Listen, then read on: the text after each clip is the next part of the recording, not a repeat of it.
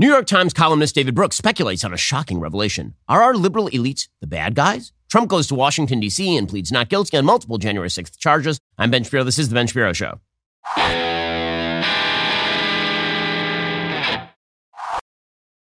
The Ben Shapiro Show is sponsored by ExpressVPN. I talk about them every single show. Why haven't you gotten a VPN yet? Get ExpressVPN right now at expressvpn.com slash Ben.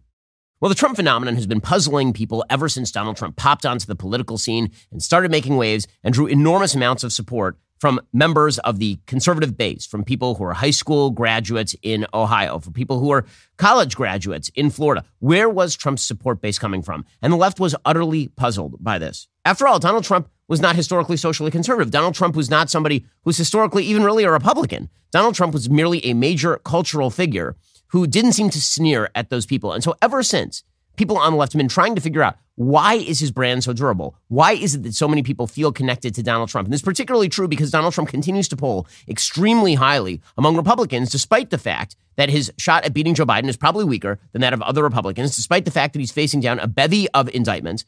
You know, all, all of that happens to be true. Trump right now is vulnerable mainly in the early states. The primaries are not yet over. If you look at the early states, Iowa in particular, Donald Trump's lead in Iowa is 24 points as opposed to 37 points nationally. So that is a, a pretty significant difference. And Ron DeSantis is in second place with 20% versus Trump's 44 in Iowa. Tim Scott earning nine percentage points, Ramaswamy at five, Haley at four, Pence at three, etc. Okay, so there are some vulnerabilities there. But the polling stats on, for example, the indictments surrounding Donald Trump show a disconnect between what conservatives think the rest of the country thinks and what the rest of the country actually thinks. So conservatives think that people are going to immediately react to news of the spurious Trump indictment in Washington, D.C. with the sort of rage that they feel, that, that we feel. That people like me believe that Donald Trump is, in fact, being unfairly targeted by legal enforcement while Hunter Biden is being let off the hook, and that he's this is really happening because, of course, he's the front runner for the Republican nomination, and because Democrats hate the guy, and also because Democrats would like to see him elevated to the nomination. And so we tend to believe, okay, well, you know, if Donald Trump is the nominee, many people in the middle will resonate to that argument that he's being treated unfairly, therefore he should be elevated to the nation's highest office. But that's not actually what the polls show. When you look at how voters see the indictments, what you see is that on the 2020 election indictment, 52% of voters approve of the federal indictment. The same number on the classified documents indictment, which suggests that it's really not about the topic or even about the legal case against Donald Trump. Basically, 52% of voters want to see Donald Trump in the dock. That is really what that comes down to, which is a sheer majority because the classified documents case is a much stronger case legally than the 2020 election indictment case. Now, among independents, there actually is a difference. This is what's kind of interesting. Among independents, 59% say that they approve of Donald Trump being indicted on the on the 2020 election stuff. Only 49% say they approve on the classified documents stuff, which is again fascinating. You would think that it would be the reverse because again, the classified documents case is much stronger legally speaking than the election stuff from 2020. All it really shows is that independents really don't like Donald Trump talking about the 2020 election. They really don't like what he did in the aftermath of the 2020 election. They really don't like January 6th. Okay, but there remains this massive disconnect between the conservative base and independents and the rest of the country with regard to President Trump. And this raises questions like why is it that so many Republicans are really, really behind Trump in deep and abiding ways? And, and the answer is that it has less to do with Donald Trump than it has to do with reaction to leftist elites. That really is the, and that's always been the answer. I've said since the beginning of the Trump phenomenon that Donald Trump has always represented to conservatives and to traditionalists a giant pulsating middle finger, an orange middle finger directed at the entire left wing apparatus. That's what he is. Right? The single best summation of the Trump phenomenon is, and get ready here with the bleep button, Trump because f- you. Right? That has always been the appeal of Donald Trump. That was the appeal of Donald Trump in 2015, 2016. It was the appeal of Donald Trump in 2020. And it's even more the appeal of Donald Trump in 2023, 2024. You don't get to tell us what to do is sort of the generalized mood with regard to President Trump. So the question is, where does that mood come from? Where, where does it come from? And the answer is it is a direct reaction to a liberal elite who have decided that their values are more important than your values, who have decided that their priorities are more important than your priorities. And frankly, it comes from a, a group of people who could theoretically be called values traders. Okay, so to understand what exactly is going on here, you, you sort of have to think of the framework of history, broad, broad read. Okay, so Karl Marx famously says at the beginning of the Communist Manifesto, along with Engels, he, he says, the history of all hitherto existing society is the history of class struggle. And this is wrong. Now, that phrase has shaped nearly every theory about politics in the modern era. Everybody ranging from Francis Fukuyama to the Marxist theorists of the early 20th century is shaped by the idea that everything is about class. Today's politicians, left and right, Bernie Sanders, and on the right, people like Tucker Carlson, very often tend to conflate issues that are values laden with issues that are economic laden. So the idea is that the forgotten man is actually the person who's being left behind by the new meritocracy, by the economy, that the, everything is about class conflict. And if only we could redistribute, if only we could subsidize, we could do all of that and we could create solidarity again. All we would have to do is change the economic systems by which we live, and this would magically fix everything. But it's not true. The history of existing society for all of human history has not actually been about class conflict. In fact, virtually no conflicts in the history of humanity have been fought purely over class. This is what World War I did to the Marxist idea. World War I completely defeated the Marxist idea. The Marxist idea in World War I is that there would be Europe wide a class revolution to end World War I. In fact, the, the home of Marxist revolution was not supposed to be in Russia, which basically had no classes. It had like a group of a few elites, and then it had a giant, giant proletariat. Uh, basically, farmers, serfs, people who were very poor. It wasn't supposed to happen in poor countries. If you look at Karl Marx's writings, it was supposed to happen in like Great Britain. It was supposed to happen in richer countries where the excesses of capitalism would eventually cause so much income inequality and wealth inequality that lower classes would rebel against upper classes. And thus, when World War I broke out, Marxists were utterly befuddled because instead of the conflict breaking out between lower classes, middle classes, and upper classes, the conflict instead broke out between nationalities. It broke out over borders. And Germans, who were very poor, sided with Germans who were very rich to fight British people who are very poor and British people who are very rich. And it didn't cross pollinate across class. Marx was wrong. World War I proved him wrong. But his idea continues to be the motivating factor in nearly all thinking politically still, which is the idea that economic circumstances determine class solidarity, which in turn determines politics. And it's not true. The real answer to the driving force behind history is, in fact, community. Community, community of interest.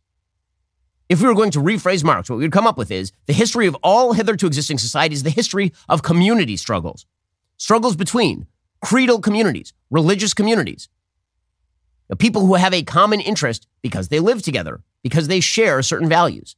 That is the real struggle that is taking place in America. And that is the real reason that Donald Trump is a representative of a particular class. He's not a representative of the lower classes, Donald Trump. Because there are a bunch of people like me who make a lot of money who would support Donald Trump against Joe Biden and did in 2020. There are a bunch of people who are middle class who are supporting Donald Trump against Joe Biden. And there are a bunch of people who are lower class who are supporting Donald Trump against Joe Biden, despite the redistributionist promises of Democrats. So, what is that about? That is not about economic circumstances. It's not about pure redistributionism. It's not about class struggle. It's about community struggle. Get to what that means in just one second. First, let's talk about how you protect your asset base. So, here's the reality as the United States continues to downgrade the value of its own economy, as you have places like Fitch downgrading America's debt, America's currency could be in danger in the future. It's just that simple. We've already inflated our currency. There will be deflation, there will be inflation, there will be speculation in the markets. One way to protect yourself against the vicissitudes of a government driven market is to invest in the only asset that has never been worth zero gold. On August 22nd, BRICS nations, Brazil, Russia, India, China, South Africa, are expected to announce the launch of a new international supercurrency fully backed by gold or other commodities. This is part of their long term plan to supplant the United States and the dollar as cornerstones of the global financial system. You can protect your IRA or 401k from the fallout from this landmark announcement by diversifying with gold from Birch Gold. Historically, gold has been a safe haven in times of high uncertainty, which is right now. Birch Gold is the people I buy my gold from, so do thousands of other concerned savers. When currencies fail, gold remains a safe haven. How much more time does the dollar have left? Well, protect your savings with gold. Birch Gold has that A plus rating with Better Business Bureau. Thousands of happy customers text Ben to 989898. Get your free info kit on gold. If a central bank digital currency becomes a reality, it'll be nice to have some gold to depend on. Again, text Ben to 989898 today. We'll get to more on this in just one second. First, Pure Talk believes in American values and that when people say free, they should mean, you know, actually free. When you switch to Pure Talk today, you will get a free Samsung 5G smartphone. No four line requirement, no activation fee, just a free Samsung that's built to last rugged screen, quick charging battery, top tier data security. Qualifying plans start at just 35 bucks a month for unlimited talk, text, 15 gigs of data, and a mobile hotspot. Pure Talk gives you phenomenal coverage on America's most dependable 5G network. It's the same coverage you know and love, but for half the price of the other guys. The average family will save almost $1,000 a year. So, I challenge you to choose a company that actually shares your values. Let Pure Talk's expert U.S. customer service team help you make the switch today. Go to puretalk.com slash Shapiro to claim your eligibility for your free brand new Samsung 5G smartphone. Start saving on wireless today. Again, go to puretalk.com slash Shapiro. Switch to my cell phone company. I've been using Pure Talk for years at this point. I can tell you that coverage is excellent. I trust them. You can too. Go to puretalk.com slash Shapiro and switch to my cell phone company today. puretalk.com slash Shapiro. Okay, so which is a description of how society works. Okay, eh, which is a description of, of what what are the sort of cleavage points, the points at which Americans separate from one another. And where do you, in order to explain, you have to explain where Americans unify. We don't unify around class. Middle class people in California don't necessarily agree with middle class people in Florida. Poor people in Mississippi don't necessarily agree with poor people in New York. Rich people in Nebraska don't necessarily agree with rich people in Chicago. So it's really not about class. It really is about communities of interest. Historically, that has often been religious community. If you're talking about historic wars, basically, from the dawn of time until the Peace of Westphalia, virtually all war was religious in nature. Then afterward, it turned into nationalistic war. And now we are sort of back to religious war. As it turns out, wars are very rarely fought on the basis of pure economic ideals alone. And if it is an economic ideal, it's not because it's an economic ideal, it's because it's a religion. Marxism has effectively become a religion. Soviet communism was a religion with a great sainted leader at the top who must be worshiped. And so the, the real cleavage in American society right now is not an economic cleavage per se. It is a values cleavage. It is a community cleavage. Okay, it is a cleavage between people who have more traditionalist values with regard to the United States and people who do not. And that has led to a class conflict as people who are high income earners have essentially left behind their church and their community of interest and have formed a new community of interest with other people who earn. So we are now transmuting what were values conflicts into class conflicts, which is weird. Because again, if you actually go over to Silicon Valley, widely perceived as a, as a leftist hotbed, and I know tons of people in Silicon Valley, I talk with them regularly.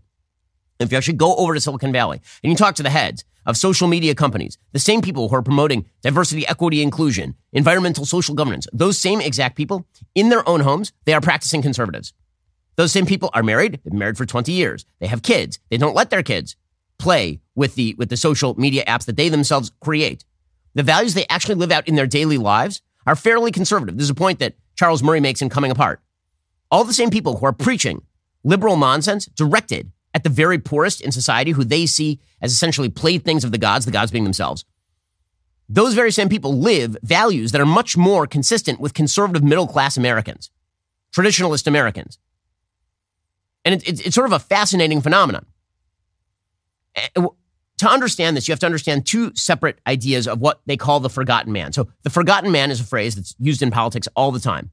And who is the person at whom politics ought to be directed? The forgotten man, the person who is left behind. So, who exactly is this forgotten man? That phrase was made famous originally by Franklin Delano Roosevelt back in 1932. And the forgotten man, according to Franklin Delano Roosevelt, was the guy who's poor, right? The guy who's really poor. He's been forgotten by society, and it's our job to make it up for him. And the way to do that is to essentially redistribute all of America's resources with that guy in mind.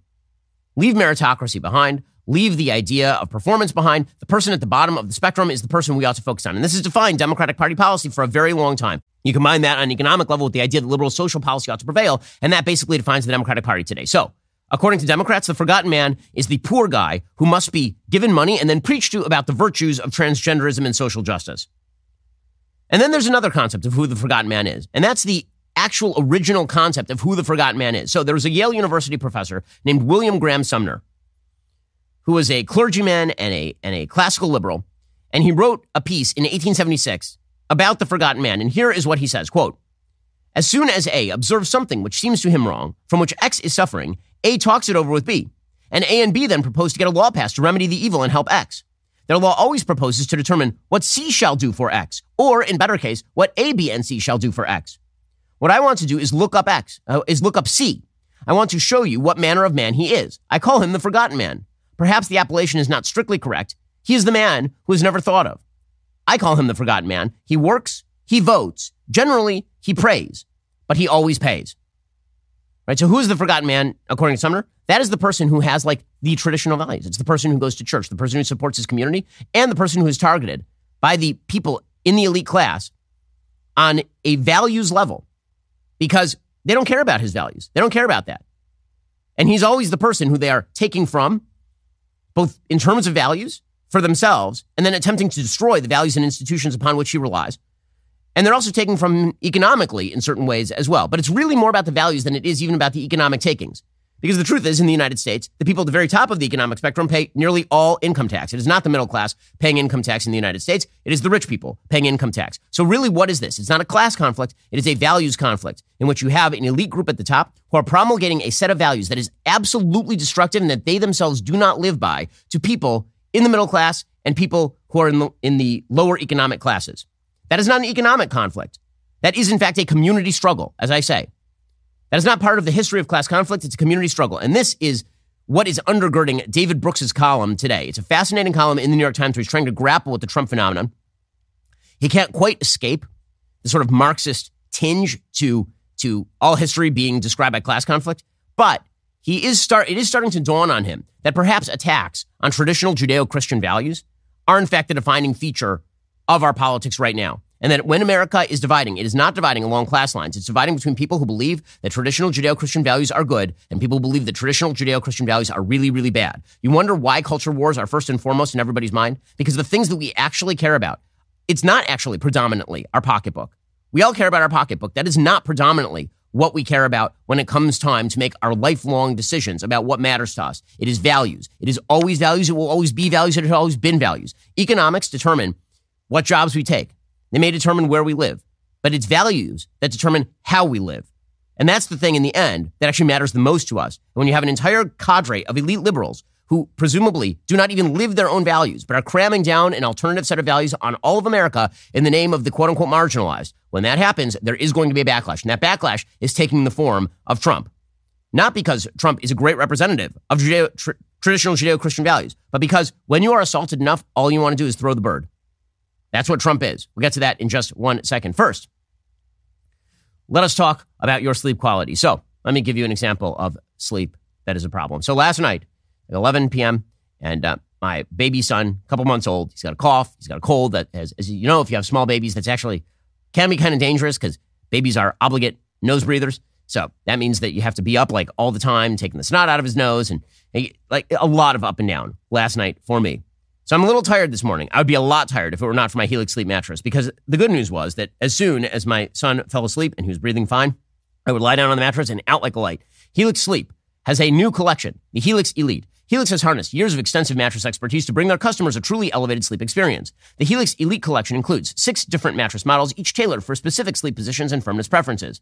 I've had my Helix sleep mattress for like seven, eight years at this point. It is excellent. It's durable. My kids jump up and down on it all the time. Go to helixsleep.com slash Ben. Take their two minute sleep quiz. Find the perfect mattress for your body and sleep type. I took that Helix quiz and I was matched with a firm but breathable mattress, which is exactly what I need to sleep. For a limited time, Helix is offering up to 20% off all mattress orders plus two free pillows for our listeners. It's their best offer yet. Hurry on over to helixsleep.com slash Ben. With Helix, better sleep starts right now. We'll get to more on this in just one moment. First, we all know the first thing we do when we get home from work is change out of those work clothes and jump into loungewear. Well, luckily for me, I have Tommy John to come home to as I slip into my Tommy John loungewear set. I'm immediately enveloped in a cocoon of supreme softness and unparalleled comfort. Not only is their loungewear cozy enough to use as sleepwear, well, if I have to walk to the park with my kids, I don't look like a schlub. And guys, you might be wondering how these things can get any better. Their underwear is the best. I've been talking about this for years. If you haven't tried them, you're missing out. I took all the other underwear I had, I threw them out. I only wear Tommy John's. Tommy John's stylish and soft second skin underwear has dozens of comfort innovations, like a supportable contour pouch, a breathable, light wick, moisture wicking fabric with four times the stretch of competing brands. Plus, Tommy John's best pair you'll ever wear or its free guarantee protects your most valuable asset. So what exactly are you waiting for? Try Tommy John today. You can thank me later. For silky soft comfort with sophisticated style, check out Tommy John's luxurious second skin limited edition colors right now at TommyJohn.com slash Ben. They're going fast, so hurry to TommyJohn.com slash Ben. Okay, so all this is a lead up to the David Brooks column, which is making the rounds today, called What If We're the Bad Guys Here? And here's what David Brooks writes, quote, Donald Trump seems to get indicted on a weekly basis. Yet he is utterly dominating his Republican rivals in the polls, and he is tied with Joe Biden in the general election surveys. Trump's poll numbers are stronger against Biden now than at any time in 2020. What's going on here? Why is this guy still politically viable after all he's done? We anti Trumpers often tell a story to explain that. It was encapsulated in a quote the University of North Carolina political scientist Mark Hetherington gave to my colleague Thomas Edsall recently. Quote, Republicans see a world changing around them uncomfortably fast, and they want to slow it down, maybe even take a step backward. But if you're a person of color, a woman who values gender equality, or an LGBT person, would you want to go back to 1963? I doubt it. In this story, says David Brooks, we anti Trumpers are the good guys, the forces of progress and enlightenment. The Trumpers are reactionary bigots and authoritarians. Many Republicans support Trump no matter what, according to this story, because at the end of the day, he's still the bigot in chief, the embodiment of their resentment, and that's what matters to them most. I partly agree with this story, says David Brooks, but it's also a monument to elite self satisfaction. So let's be clear about this. This elite self satisfaction really took the fourth Barack Obama. There's a fascinating interview over at Tablet Magazine all about Barack Obama and his value system and all of the things the media ignored about Barack Obama, including the fact that he was like a bleeding anti Semite back in his college days and all this. But he's a member of the liberal elite who hated the values of the so called bitter clingers. And it became a, a sort of cultural cachet to, to rip on people who had traditional Judeo Christian values with regard to, to life. So David Brooks says, let me try another story on you. I ask you to try on a vantage point in which we anti Trumpers are not the eternal good guys. In fact, we're the bad guys. And here is where David Brooks, some of what he's about to say is right, and some of it is a conflation of sort of Marxist theory with the actual history of humanity, which is the story of community struggle. Quote, this story begins in the 1960s when high school grads had to go off to fight in Vietnam, but the children of the educated class got college deferments. Okay, that, that is true, right? He, he's trying to draw this as a class conflict that high school grads went to fight in Vietnam, but the children of the educated class got college. That, that is certainly true. However, it is also true that the objections to the Vietnam War did not come from the high school educated class. They came from the same college elites who got the college deferments. Patriotic Americans were willing to go fight in Vietnam, and they did. And they died in large numbers. By the way, disproportionately white people. It's all, all, all the myths about how Vietnam was a bunch of poor black people who were dying. That, that's actually not true. It's like 88% of all casualties in Vietnam were white people. 50% of all people who were serving in Vietnam were middle class. So it was not all kind of poor brown people as the as the platoon myth would sort of suggest. Virtually a, a, a huge percentage, like 86% of everybody who served in Vietnam was actually a volunteer not drafted. But put all that aside. What David Brooks is missing here is that Vietnam was a values conflict. It was a community conflict between a bunch of long haired, hippie, left wing Judeo Christian values rejecting elites on college campuses who weren't even serving who objected to the war. It was not all the people who went to church who objected to the war. It was all the people who dropped out of church and dropped acid who objected to the war. That was the actual cultural breakdown that we now try to rewrite into a history of class conflict. He said it continues in the 1970s when the authorities imposed busing on working class areas of Boston, but not on the upscale communities like Wellesley where they themselves live. That is 100% true. That part that he's, again, that's a communities conflict, right? The idea here is that a bunch of liberal left wing elites went and lived in super white areas and then imposed forced busing on a bunch of poor white people and poor black people. That part is true, but that's not, again, a class conflict. That's a community conflict. Because if those liberals actually believed their own values, they would be imposing it on themselves as well. The ideal that we're all in this together was replaced with the uh, reality that the educated class lives in a world up here and everybody else is forced into a world down there. He is right about this, but on a values level, as I'll discuss more in just one second. First, is that dark spot on your face still bugging you? What about the liver spots on your hands, neck, and chest? Well, you can watch those disappear safely and quickly in about three minutes. Introducing the Genucel Dark Spot Corrector. Their three step, three minute dark spot luxury system does exactly what it sounds like. By using the Cristal's microdermabrasion before the dark spot corrector and finishing with a touch of the collagen building Genucel 15, you'll see dark spots disappear before your very eyes instantly, smoothly, and luxuriously. Don't take my word for it. If you're not blown away with the results, you get 100% of your money back, no questions asked, free shipping, free returns. So again, you got nothing to risk here. All three products are included in Genucel's most popular package for August. So you get your Genucel bags and puffiness serum also included for 70% off retail. Head on over to genucel.com slash Shapiro. Order the new dark spot treatment system today. Say goodbye to those pesky spots tomorrow. That's genucel.com slash Shapiro, G-E-N-U-C-E-L dot com slash Shapiro. I'm using Genucel for years. So is my wife. So is my mom. It is a great product. Go check them out right now. Genucel.com slash Shapiro and order that new dark spot treatment system today and get your Genucel bags and puffiness serum also included for 70% off retail prices. Okay, so back to this David Brooks column. He says, members of our class are always publicly speaking out for the marginalized, but we somehow, somehow we always end up building systems that serve ourselves. This is again true, but the reality is that it's not even that they build systems that serve themselves. It's that the systems that they themselves build are not intended for themselves on a values level. So David Brooks has this thing against the meritocracy. And this is where I don't like the conflation between the Marxist history of class struggle and the history of community struggle, which is not the same. It really is not. I mean, to, just to take a, a quick example, John J. Rockefeller used to go to church, like on the regular, and he gave tons of charity inside his own church from the time he was very young. It, he was more in line with poor members of his church than he was in line with many members of his own social class. This, this is just the reality. Ripping on meritocracy doesn't solve the problem. It's a Marxist solution to a spiritual values problem. Rip it, because here's the thing. What's the alternative to meritocracy? When I see people both left and right ripping on the meritocracy, meaning like the people who are most meritorious get the job, and right now, in an information age, that is going to benefit people who have more facility with information than other people. But it's also true in construction where people who have more facility with machines are going to do better than people who do not have facility with machines. People who have facility with plumbing are going to do better in that industry than people who do not have facility with plumbing. What's the alternative to? No one has ever provided an alternative to meritocracy that makes any sense on the economic level. This is why I, I really object to the crossing streams of promoting the meritocracy with promoting liberal left wing social values. Those are not the same thing. The best system is a system in which, economically speaking, meritocracy does obtain, but also that is backed by Judeo Christian values of community, wherein we all care about each other because we share a set of values. That is the best form of the system. David Brooks, however, again, infused by this sort of thoroughgoing Marxist ideal. And again, he's not a Marxist, but this is an ideal that has permeated pretty much every area of social science, the class struggle and all this nonsense. He says the meritocracy is the problem. He says the most important of these systems that's a problem is the modern meritocracy. We built an entire social order that sorts and excludes people on the basis of the quality we possess most academic achievement. Highly educated parents go to elite schools, marry each other, work at high paying professional jobs, and pour enormous resources into our children, who get into the same elite schools, marry each other, and pass their exclusive class privileges down from generation to generation. He's conflating a bunch of stuff here. So, credentialism is indeed bad. You don't have to go to college in order to make an amazing living in the United States and, and lead a business. Right? Our business here at Daily Wire is led by a triumvirate. It is me, a Harvard Law School and UCLA grad. It is Jeremy Boring, a guy who did not graduate from college and is Caleb Robinson, a person who did not even go to college. That is our triumvirate. The thing that we share is we're pretty good at business and we're all pretty smart, but it ain't the credential, it's the performance.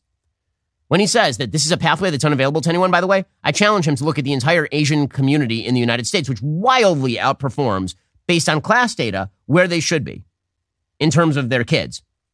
By the way, how does he think that people become rich in this country? He's assuming a self perpetuating elite. But let's be real about this. Again, Jeremy did not grow up wealthy. His kids will. Caleb did not grow up wealthy. His kids will. I, contrary to public opinion, did not grow up wealthy. My kids will. For the record, I grew up until I was 11 years old in a two bedroom, 1,100 square foot house in Burbank, California, with six people sharing one bathroom. I shared a bedroom with three younger sisters until I was 11 years old. Okay. That doesn't mean I was poor. I was solidly middle class. But that's like solidly middle class, not solidly upper class. The point here is that, again, he's conflating class struggle with the actual struggle here. And so he's missing the point. Here is the, here is the part that where he is totally right, however. He says, and when he gets beyond all of this, quote, armed with all kinds of economic, cultural, and political power, we support policies that help ourselves. Free trade makes the products we buy cheaper, and our jobs are unlikely to be moved to China. Again, he's, he's messing up the economics here, but here's the part where he gets to the, the part that actually matters. Like all elites, we use language and mores as tools to recognize one another and exclude others. Using words like problematic, cisgender, Latinx, and intersectional is a sure sign you've got cultural capital coming out of your ears. Meanwhile, members of the less educated classes have to walk on eggshells because they never know when we've changed the usage rules so that something that was sayable five years ago now gets you fired. We also change the moral norms in ways that suit ourselves, never mind the cost to others. For example, there used to be a norm that discouraged people from having children outside marriage. But that got washed away during our period of cultural dominance as we eroded norms that seemed judgmental or that might inhibit individual freedoms. After the social norm was eroded, a funny thing happened. Members of our class still overwhelmingly married and had children within wedlock. People without our resources, unsupported by social norms, were less able to do that. As Adrian Wooldridge points out in his magisterial 2021 book, The Aristocracy of Talent, quote, 60% of births to women with only a high school certificate occur out of wedlock, compared with 10% to women with a university degree. That matters, he continues, because the rate of single parenting is the most significant predictor of social immobility in the country. Does this mean I think people in my class are vicious and evil? No. Most of, most of us are earnest, kind, and public spirited, but we take for granted and benefit from systems that have become oppressive. Elite institutions have become politically progressive in part because the people in them want to feel good about themselves as they take part in systems that exclude and reject. It's easy to understand why people in less educated classes would conclude they are under economic, political, cultural, and moral assault, and why they've rallied around Trump as their best warrior against the educated class. Again, it is not really about the educated class. It's about a cultural class that has decided, writ large, that the morality of the forgotten man, the person who actively holds together the community, who provides the glue, who provides the nationalism, patriotism, and allegiance to traditional Judeo Christian values that undergird any sense of social solidarity, it's those people they're attacking. It's that glue that they are disintegrating. And those people, by the way, are living off the fat of the land because they are benefiting from all of those things. They are still living inside solid two parent households, taking care of their kids and sending them to private schools. That's the, the, the limousine liberal. The limousine liberal is not a limousine liberal because he takes a literal limousine. He's a limousine liberal because he lives a set of values that he then rejects writ large. When you say at your church, I want my kid to, to get married, go to church, have children within wedlock, and get a job. When you say that, and then the person who does virtually all of those things in San Jose says, no, no, no, no, that's bigotry. We need to set up a system where if you don't get married, you have kids out of wedlock, you don't go to church, and you don't get a job, we pay you. Then, of course, people in the middle are going to say, What in the hell is going on? What is wrong with you people? If you want to talk about people, there, there's there's phraseology in Marxism that talks about class traitors. Class traitors presumably are people in the working class who vote with the elite, people who vote for the meritocracy or who vote for capitalism, even though they're members of the lower class. This was the basis of a famous book by Thomas Frank in the middle of the 2000s called What's the Matter with Kansas, in which he said, Why are there all these poor people in Kansas who keep voting Republican when they could be voting benefits to themselves? And the answer, of course, was they're not voting based on the benefits, they're voting based on the values which matter more to them than the actual government handouts. Okay, but that's how the left tends to think. The, the reality is that we shouldn't be talking about class traitors. We should be talking about values traitors, people who live a set of values and then promulgate a completely different set of values to other people who are too stupid and too poor to actually live those values. The assumption is that everybody who is not living in San Jose, everybody who's not living in upper crust Manhattan, all those people are too stupid to actually live values that most of these people themselves actually live. And that's, by the way, why people who live traditional Judeo Christian values, they tend to have stereotypical beliefs about people living in San Jose and New York. They think that they're all in polygamous gay relationships because they believe that that's the set of values being promoted by San Jose and Manhattan, when that actually is not what they're actually living out. And then people in San Jose and Manhattan are like, well, they, why do they think all this stuff about us? Well, maybe it's because you make the mark of virtue flying the Pride Progress flag from your house. Maybe it's that, even while you're living in a heterosexual monogamous relationship with three children with the white picket fence. Maybe it's that thing. Maybe the way that social solidarity was actually created and promulgated in the United States used to be rich people, poor people, and middle class people all went to church together. They all sent their kids to the same schools. They all actually interacted with one another and had very similar sets of values. Again, John J. Rockefeller went to the same church as the poor janitor down the street. But I have a question. Where does do, do you really believe that say Jack Dorsey or Susan Wojcicki or any of the bank leaders? Do you think those people are going to church with poor people? Or do you think they're hanging out exclusively with people at their country club who are members of the same socio-economic liberal elite? The answer is the latter. And that means that they've cut themselves off from the same value system that used to actually create social solidarity. Okay, and that is now being telescoped. All that's being telescoped into Trump. Because again, the way that, that virtually all politics works is that even unconsciously, we all just look for symbols. And the symbol right now of resistance to these liberal elites who have decided to make virtue signaling the most important thing among themselves. That is the thing that matters more than anything. There are two symbols today that this has happened, and can, it's amazing to watch it happen. One is resistance to Trump. They are the resistance. Trump is a fascist. That means everybody on the right goes, you know what? Middle finger, Trump. Okay, that's one, that's one reason for Trump's durability. Another issue where you can see this absolutely clearly is in support for the war in Ukraine. So the beginning of the war in Ukraine, heavy bipartisan support for the war in Ukraine. Heavy. I mean, look at the polling data. Republicans, Democrats, Independents, everybody supported the idea that Ukraine should be able to fend off a Russian invasion. And then the minute that the left transmuted that into a values conflict about upholding quote unquote liberal democracy with pride progress flags, an enormous number of people on the right went, oh, now we see what you're doing. They said, oh, the minute, the minute that a conflict that was not actually a cultural values conflict was transmuted into a cultural values conflict in which the same liberal elites who hate your church suddenly love Ukraine, a bunch of people went, nope, not interested.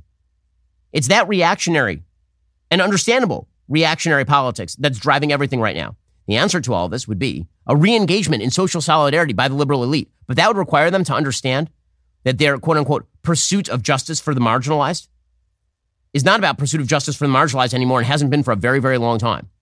What it's really about is a, is a transgressive notion that if you destroy the center, you have made the world a better place.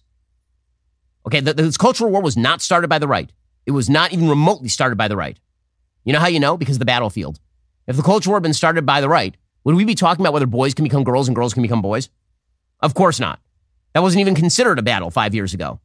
Now it's a massive battle. And this is true for every victory gained on the liberal elite battlefield. And now it's all being, as I say, telescoped into Trump. And if Trump is the symbol of resistance, then attacks on Trump are seen as symbols of the regime tearing down Trump. Which brings us to Donald Trump showing up in Washington, D.C. yesterday. We'll get to that in just one moment. First, you know a company is looking out for you when they actually upgrade your service and don't actually charge you for it. It's great news for new and current Pure Talk customers. Pure Talk just added data to every plan and includes a mobile hotspot with no price increase whatsoever. If you considered Pure Talk before, but you haven't made the switch, take a look again. For just 20 bucks a month, you'll get unlimited talk, text, and now 50% more 5G data, plus their new mobile hotspot. This is why I love Pure Talk. They're veteran owned. They only hire the best customer service team located right here in the United States of America. Most families are saving almost $1,000 a year while enjoying the most dependable 5G network in the country. Remember, you actually vote with how you spend your money, so stop supporting wireless companies that hate your guts. When you go to puretalk.com slash Shapiro, you'll save an additional 50% off your very first month because they actually value you.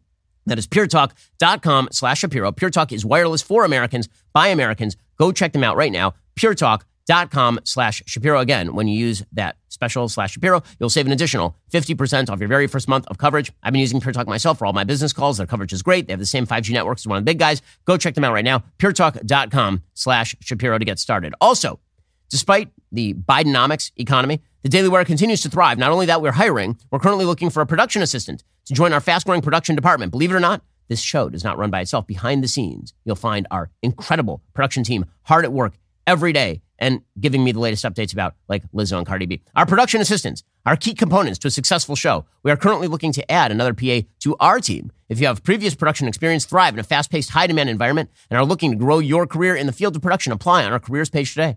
This position is actually based in Nashville, Tennessee. If you're interested in joining our team, visit dailywire.com slash careers. That's dailywire.com slash careers today. Okay, meanwhile, Donald Trump, of course, the symbol of this entire conflict between communities. Again, it is not a class conflict, it is a communities conflict, which is why you are seeing churchgoers who are Latino and churchgoers who are black and churchgoers who are white all supporting Donald Trump.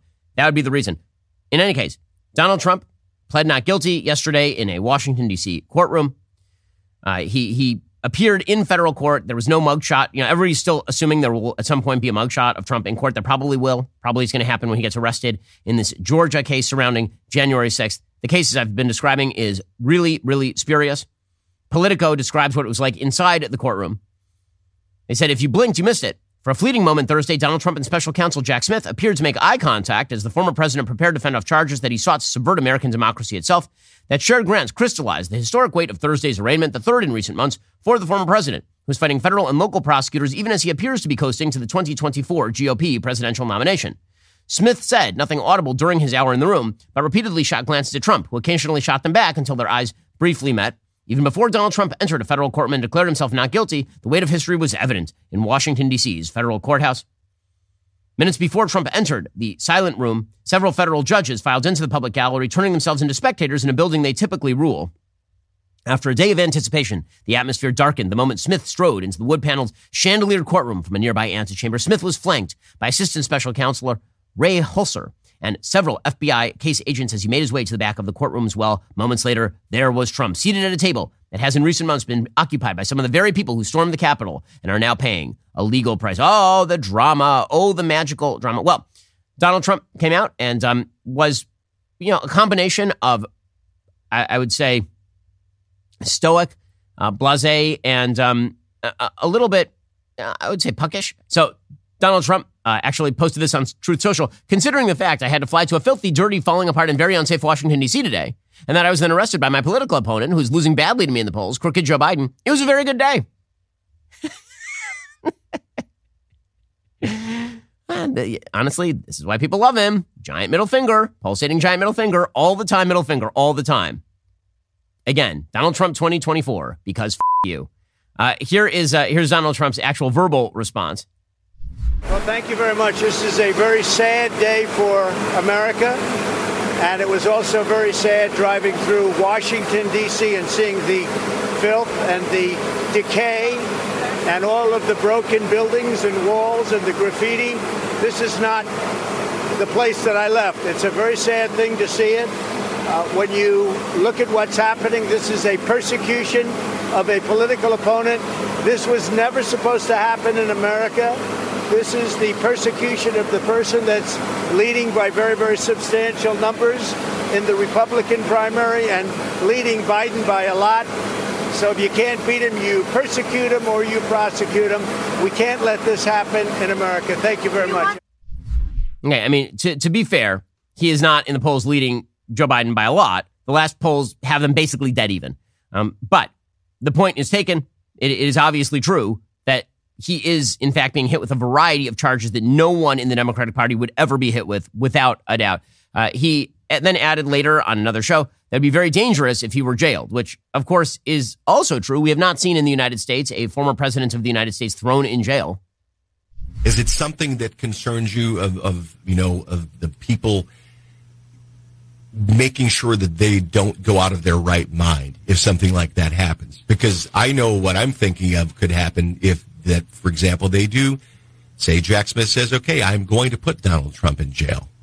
I think it's a very dangerous thing to mm-hmm. even talk about okay. uh, because we do have a tremendously passionate group of voters, and I mean, maybe you know maybe 100, 150. I've never seen anything like it. Mm-hmm. Much more passion than they had in 2020 and much more passion than they had in 2016. Okay, so of course the left is taking this as a threat of violence. Trump himself is vowing revenge if he takes office in 2024. He posted on Truth Social to that effect said, look, it's not my fault. My political opponent in the Democratic Party, crooked Joe Biden, has told his attorney general to charge the leading Republican nominee and former president of the United States, me, with as many crimes as can be concocted so that he is forced to spend large amounts of time and money to defend himself. The Dems don't want to run against me, or they would not be doing this unprecedented weaponization of quote unquote justice. But soon in 2024, it will be our turn, MAGA. Um, so, you know, that's what this battle is going to come down to. And of course, this is the language that's being spoken by a lot of the Republican primary electorate because that has always been the language spoken by the Republican primary electorate. The problem, of course, is that independents don't actually hear this call. And this is the thing that I'm warning a lot of Republicans, a lot of conservatives, a lot of voters in these primaries. Just because you feel and believe the thing doesn't mean that political independents and swing voters are going to feel the thing. It doesn't, you know, get, we have to get out of our own heads a little bit. I understand the thing. I feel the thing myself. I also understand that I'm not the only voter in the 2024 election. The Donald Trump case here is is going to come down to in the end basically one issue with regard to this legal case. The issue is going to be whether Donald Trump actually believed that he lost the election. If they can prove that Donald Trump believed that he lost the election, it'll be fairly easy for them to convince a DC jury that Donald Trump was lying, that it was fraudulent, and all this. Now, I don't think that the elements of this crime are, t- are tailor made for this. I think it's very difficult to see how this fits into a civil rights violation or how this fits into a fraud case or even how it fits into an obstruction case. But at the very least, they're going to have to prove that he knowingly did all these things, knowingly gets into Donald Trump's head. That's really what this, this is all about. And this is what Donald Trump's lawyer was saying yesterday. One of Donald Trump's lawyers, her name was Alina Habba. She said just because he was told he lost the election doesn't mean that he believed he lost the election. Here she was yesterday. There are a number of, uh, there's testimony and there's a number of aides that have said that the president was made aware that he lost the election and yet continued to uh, argue that it, that it was stolen from him. How, how do you reconcile those two things? Well, I think that everybody was made aware that he lost the election, but that doesn't mean that that was the only advice he was given. As anybody understands what happens in the Oval Office, there are a numerous amount of advisors and politicians and lawyers, not just one or two, that are giving you advice and telling you what they believe is true. So he may not agree with Mike Pence. He may not agree with one of his lawyers, but that doesn't mean that there weren't other people advising him exactly the opposite. Okay, so again, they're taking her out of context and they're suggesting that, yeah, yeah, he was told, he was told, so he knew. He was told. That doesn't mean he believed a thing. That's very common for Donald Trump. He was told lots of things that he doesn't believe. The, meanwhile, Ty Cobb, who's a former Trump lawyer, he says that, well, you know, if he actually pursued a conspiracy knowingly, then that is violation of law. That's not free speech. Uh, again, it's all going to come down to knowingly. Here's here's Ty Cobb. Uh, he's been out insisting that they're criminalizing speech, uh, where the simple counter to that is uh, you you actually can facilitate and further a crime through speech and be prosecuted for it. Just uh, I saw an example uh, in some of the reporting today where you know if Tony Soprano tells one of his guys to whack a witness, well, that's speech, but that's a crime. Okay, well, that's true, but you actually would have to have him do that, which is not exactly what happened in this particular case. So, what's going to happen in D.C.? Well, I mean, it's a D.C. jury. It probably is going to be very bad for, for President Trump. The real question is what that means for the 2024 election. And again, I remind everybody two things can be true at once. It can be an unjust indictment. They can be going after Trump unfairly. And also, Trump may not be the best person to run for the Republican Party while facing indictments every other day from now until the election, while independents look at him and scoff. Already, we've reached the end of today's show. We'll be back here on Monday with much more. I'm Ben Shapiro. This is The Ben Shapiro Show.